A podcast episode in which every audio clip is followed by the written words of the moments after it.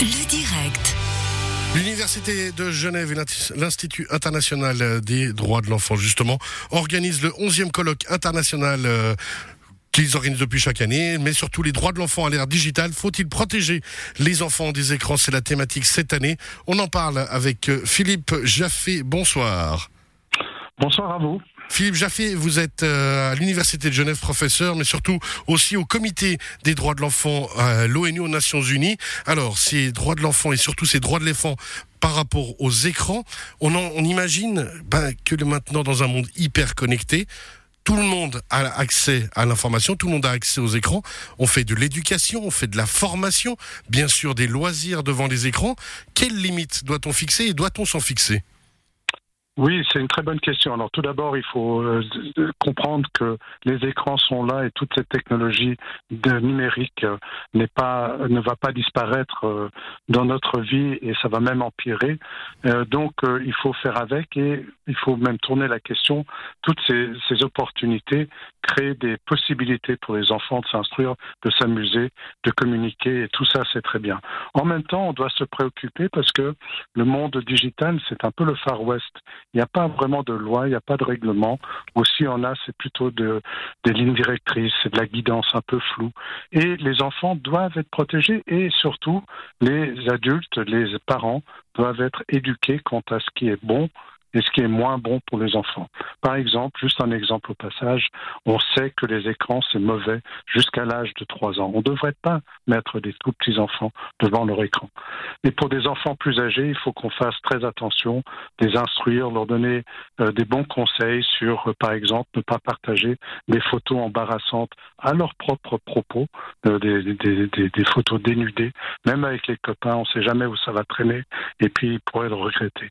Donc il y a plein d'exemples qui font qu'il faut intervenir, mais en même temps encourager. Donc la réponse, elle est normande.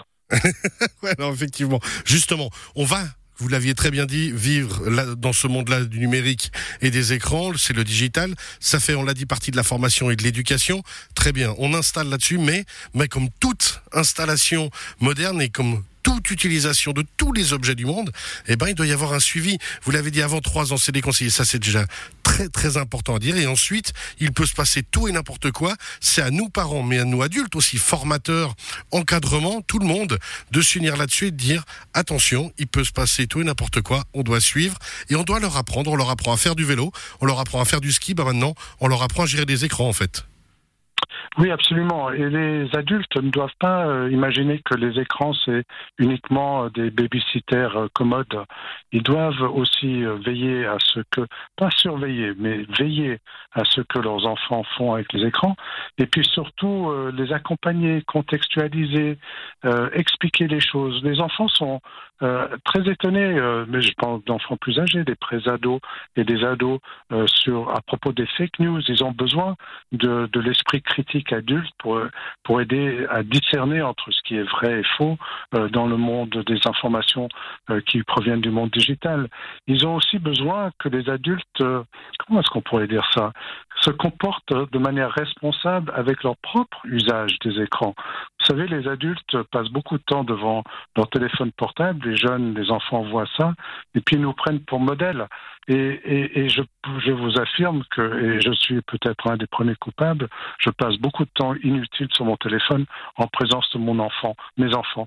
Ce qui est très important, c'est qu'on ne perde pas les relations réelles qu'on a de personne à personne avec nos enfants. On doit garder ces, ces relations, euh, comment dirais-je, euh, traditionnelles et pas simplement imaginer qu'on peut être côte à côte devant des écrans. Alors justement, c'est très intéressant. Hein. Comme vous, j'en suis le meilleur exemple. Je passe beaucoup de temps euh, sur l'écran, que ce soit loisir ou professionnel. On est tous devenus là-dedans. Tout a été tellement vite. Est-ce que vous pensez, Philippe Jaffé, que justement cette vitesse a fait qu'on a été pris de court et que maintenant on doit rattraper le temps perdu? Ou alors est-ce que on peut encore faire quelque chose? Comment ça se passe pour vous maintenant? Oui, alors je pense qu'il n'est jamais trop tard et de toute façon on n'a pas le choix. Il va falloir qu'on mette un peu d'ordre dans euh, et qu'on donne des bons conseils aux parents. Et ce qui est très intéressant lors de notre colloque, c'est que finalement on, on, se rend compte que euh, dans les pays développés, euh, dans, en Suisse, dans le canton du Valais, les autorités publiques, les autorités scolaires, les autorités sanitaires réfléchissent à comment conseiller les parents à tous les âges de leurs enfants sur comment euh, encadrer et euh, fournir les outils euh, qui sont utiles à leur développement et pas laisser libre cours aux enfants sur tout et n'importe quoi. Maintenant, il y a un pas supplémentaire qui est très difficile à introduire et dans ma fonction à l'ONU, on a émis des lignes directrices à l'égard des États qui sont les suivantes, c'est-à-dire c'est les États, la Suisse, le gouvernement fédéral doit trouver moyen de réglementer les pratiques commerciales. Commerciales sont souvent des, des pratiques. Vous savez, l'Internet, c'est gratuit. Mais c'est bah uniquement gratuit parce que. Il y a de l'intelligence artificielle qui calcule la pub. Sont, sont revendus à d'autres. Et donc, vous êtes piégé, vous êtes un ego. Euh, alors, rien contre Internet, parce qu'il y a plein de bonnes choses à prendre, mais il doit y avoir une réglementation qui font que les enfants n'ont pas accès à ce qui, ce qui est inapproprié pour leur âge. Certaines pratiques de hameçonnage ne devraient pas exister par rapport aux mineurs. Les, les données qu'on recueille ne devraient pas rester euh, dans, dans, dans, la propriété de ces entreprises plus longtemps qu'une certaine durée. Enfin, il y a plein de, de moyens pour pousser un peu l'industrie autour du numérique à devenir plus éthique finalement. Mais ça, c'est une responsabilité fédérale. Donc il y a à tous les niveaux, les parents, les autorités scolaires cantonales et fédérales, euh, et tout le monde doit s'y mettre pour en mettre un peu d'ordre. tout le monde doit s'y mettre justement pour réglementer au maximum et éduquer, parce qu'il y a toujours euh, la répression, mais il y a surtout l'éducation. Dernière question, parce qu'on doit vous libérer, Philippe Jaffé. Euh, juste aussi, est-ce que l'opposition complète à tout ça, se dire non, du coup, moi je veux pas que mon enfant ait accès au numérique, là aussi, ça c'est un danger. Oui, c'est un danger, c'est même illégal. Les enfants ont droit à l'information, ils ont le droit de s'assembler sur Internet, ils ont le droit de s'exprimer à travers le monde numérique. Et ce sont des droits que eux-mêmes reconnaissent comme étant des droits pour eux qui sont fondamentaux.